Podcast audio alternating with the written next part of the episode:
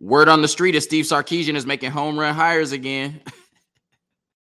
Are Locked On Longhorns, your daily podcast on the Texas Longhorns. Part of the Locked On Podcast Network, your team every day.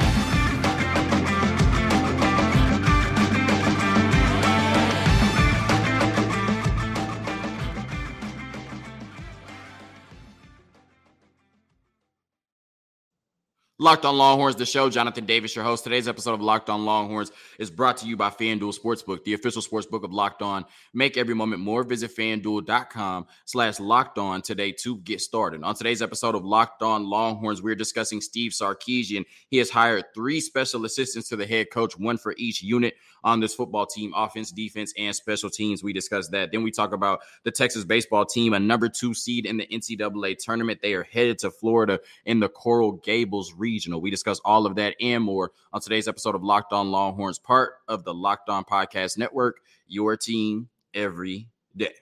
So we're going to start with Steve Sarkisian. And as I mentioned in the open, he has hired 3 special assistants to the head coach, Paul Chryst, the former Pittsburgh and Wisconsin head coach, most notably on the offensive side of the ball, Payam Saadat on the defensive side of the ball, and Joe DeCamillis will be helping out Jeff Banks on special teams. And when you look at this position as Texas fans and people around the program, we were kind of patiently or anxiously waiting to see how Sark would replace Gary Patterson, who held this role last year. And we found out maybe around January or February that he probably would not be returning to the 40 acres this year. Now, it remains to be seen if he'll return to the 40 acres at some point. That definitely has been rumored, but we know that he won't be on staff this year. And Steve Sarkisian, instead of replacing Gary Patterson as a one-off, decided to bring in 3 special assistants to the head coach to help on each side of the ball, or each unit, as I should say, on this football team. And when you look at these hires that Steve Sarkisian has made, these are big hires, right? These are big names in their respective fields, right? In terms of head coaching, or you talk about Payam Saadat on the defensive side of the ball, when you talk about Joe DeCamillis, somebody who has coached special teams for 3 decades in the NFL, right? These are heavy hitters on their respective sides of the ball. And when you look at what Steve Sarkisian is able to do with these hires, it tells me that he's willing to leave no stone unturned in terms of winning for this football team this year and getting this Texas program back on track and back to the level that we're accustomed to seeing, right? Back to Texas being at the top of college football, where we belong. Because when you look at on the offensive side of the ball, I think Kyle Flood has done an amazing job in terms of the run game and the development of the offensive line, right? He has proven himself to be one of the best in the business, but that doesn't mean he can't benefit from bringing in an exceptional mind and head coach, former head coach like Paul Chryst, right? So even though you're already really good on the offensive side of the ball in terms of your staff, you can get better. And that's what he did. In terms of the defense, I think Pete Kakowski has established himself as one of the best defensive minds in college football. And I think this year will go a long way in towards securing that and improving it, right? But that doesn't mean that he can't benefit from bringing in somebody who has 2 decades of experience in Payam Saadat. And I thought that our special teams were really effective last year. If I remember correctly, I think our first touchdown of the season, you would have made a ton of money on FanDuel if you would have bet this. I think our first touchdown of the season was a blocked punt return for Keelan Robinson. So our special teams were really good last year. But that doesn't mean that Jeff Banks can't benefit from Joe DeCamillis, who, like I said, has spent 3 decades in the NFL being on the staff, right? So this shows me that he's willing to leave no stone unturned in terms of winning this year, bringing these 3 men on staff. And also it shows me that he has no ego when it comes to winning and running this program. And a lot has been made about, oh, this is how Nick Saban runs his program at Alabama. And that's very true, right? We've seen for the last decade that Nick Saban has hired a lot of, high profile coaches to come on staff at Alabama and kind of rehab their image, right? It's the coaches' rehabilitation clinic where they come there after they've been fired. They, spend 2 years on a really good staff at Alabama on a really good team. And then, they kind of get back into coaching. That's what happened with Steve Sarkisian, right? To a lesser extent. But I think it's different in terms of what Nick Saban is doing at Alabama compared to what Steve Sarkisian is doing at Texas, because Nick Saban can't bring anybody on his staff that has a more impressive resume than Nick Saban, right? There's a different power dynamic there. Steve Sarkisian has brought 2 people on his staff who unquestionably have more impressive coaching resumes than Steve Sarkisian. And that shows me he has no ego when it comes to winning and getting this football team back on track. you cannot make an argument that Steve Sarkisian has a more impressive coaching resume than Gary Patterson. But he brought Gary Patterson on staff to help this Texas football team. You cannot make an argument that Steve Sarkisian has a more impressive coaching record than Paul Chryst. But yet Steve Sarkisian brought Paul Chryst on his staff to help this Texas football team. To me, that speaks volumes about the type of man and leader that Steve Sarkisian is at the University of Texas. And I think it speaks volumes as well that Paul Chryst and Gary Patterson, with the resumes they have, would come on staff as assistants to Steve Sarkisian. I think it shows that they have all the faith in the world in Steve Sarkisian, and they have faith in what he's building at the University of Texas, as do we all. It seems as though really exciting times are ahead at the 40 acres. So we're going to talk about all three special assistants to the head coach. I think we want to talk about Paul Chryst first. I feel like that is the biggest name of the three. That's probably the longest home run, right? I think they're all home run hires, but this is probably the 480-foot one. This is the one in Coors Field, right? If you're in Colorado. Paul Chryst, former Pittsburgh and Wisconsin head coach, a career 66% winning percentage, 7-2 in bowl games. And his career, you know, his record at Wisconsin was even more impressive. 4 10-win seasons, another 9-win season on top of that. He won 72% of his games at Wisconsin. And when you think of his times at Wisconsin, you think of that power run game, right? You think of Jonathan Taylor and what he was able to do at Wisconsin. That was under Paul Chryst, and he has a very similar philosophy to Kyle Flood. So when you're bringing in, you know, two very strong offensive minds who have, you know, two philosophies that are similar, but there probably are some differences in terms of how they want to operate in the run game, how they want to operate in terms of the offensive line with different gap blocking and zone blocking schemes, right? How they want to operate with their tight ends, how they want to operate with their personnel. It's a benefit that for the most part, they want to do the same thing. For the most part, they have the same ideologies, and where they differ may help each other, right? That's where the iron sharpens iron. Paul Chryst may see something that Kyle Flood doesn't see, and vice versa. Kyle Flood may see something that Paul Chryst doesn't see. All in all, it benefits this Texas football team. And so when you look at that philosophy, we saw a lot of big personnel and multiple tight ends last year blocking inside zone and gap schemes downhill. And that's what you saw for the majority of Paul Chryst tenure at Wisconsin, a very successful tenure in which he won 72% of his games. And one thing he did really well at Wisconsin, which is going to benefit J.T. Sanders, I think, is he did a really good job of utilizing his tight ends, right? I know when we think of Wisconsin, we think all about the run game, but the tight ends were really successful at Wisconsin. And I think J.T. Sanders can benefit from another mind in the building like Paul Chryst, who was able to do that in his time as a head coach. And he was, of course, he's going to be, I think, really helpful in terms of game planning, right? I think that's where,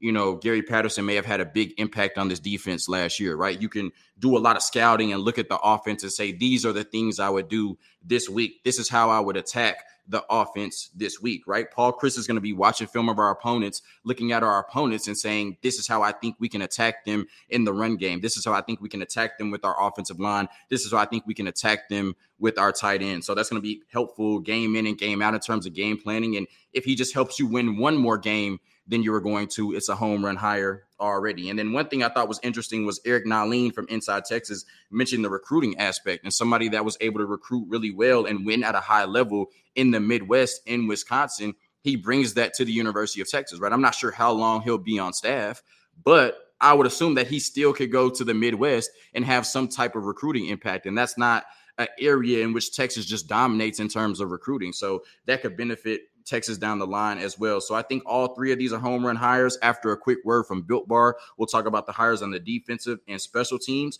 But when you look at Paul Chryst, it's hard to find a better option in terms of an offensive analyst and a special assistant to the head coach on that side of the ball in college football that was available. Love this hire by Steve Sarkisian.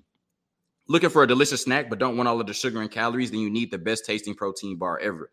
Built, you got to try this. If you're like me and you want to make healthier snack choices but you don't want to compromise on taste, I've got just the thing for you. Built Bars and Built Puffs. Built Bars are healthy and taste amazing. Seriously, they taste so amazing you won't think they're good for you. You got to try this. What makes Built Bars so good? Well, for starters, they are all covered in 100% real dark chocolate. That's right, real chocolate.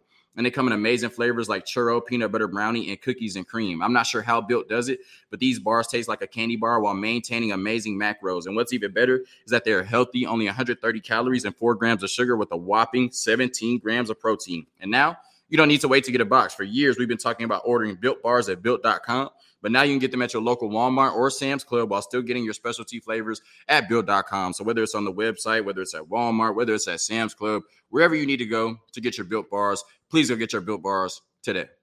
So continuing the conversation about Steve Sarkisian making really great hires for this Texas football team, he hired Payam Saadat as the defensive analyst and special assistant to the head coach, and then Joe DeCamillis as a special teams analyst and special assistant to the head coach. And similar to Paul Chryst and what we talked about, I can't sit here and quantify the impact that these two coaches will have on the staff this year, right? But when it comes down to helping in the game plan, right, player development, seeing something that Pete Kakowski or Jeff Banks might not see, right, that could be the difference in 9 wins and 10 wins, right? That could be the difference in, a Big 12 championship game win or a Big 12 championship game appearance, period, right? It could be the difference between Texas knocking on the door for the college football playoff this year, right? Or it could be the difference between Texas winning 8 games again this year. You can't overstate how, like I said, Steve Sarkisian is willing to turn every stone to win football games this year. And I think the hires of Paul Chryst, Payam Saadat, and Joe DeCamillis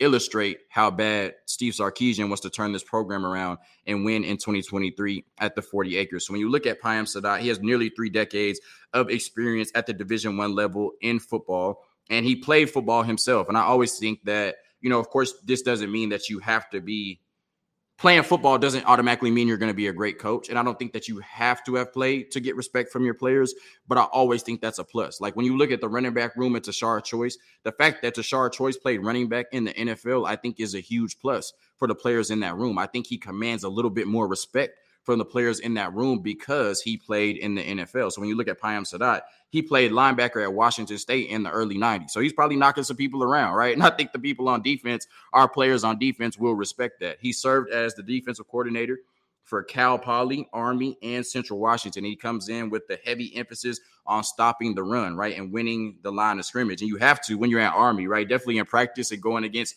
those other academies, they like to run the ball a lot. So you have to know how to stop the run. He did that at Army, Central Washington, and Cal Poly. And like I said, a huge emphasis on stopping the run and controlling the line of scrimmage. And I think that works really well with the improvement we saw in terms of stopping the run last year and what Pete Kakowski wants to do on this defense this year. You did a really good job of stopping the run, but that's an area you don't want to regress in, especially when you want to go from an 8-win team to a double-digit win team. You're going to have to get better in that regard, and it's going to be hard when you lost players like Diamante Tucker-Dorsey, Demarvian Overshone, Keandre Coburn, and Mauro Ojimo, right? Can you maintain that same level of defensive intensity in the trenches, right? Can you stop the run at the level that you did last year or better than you did last year while losing all of those pieces? I think bringing in Payam Saadat will help in that regard this year for the Texas football team.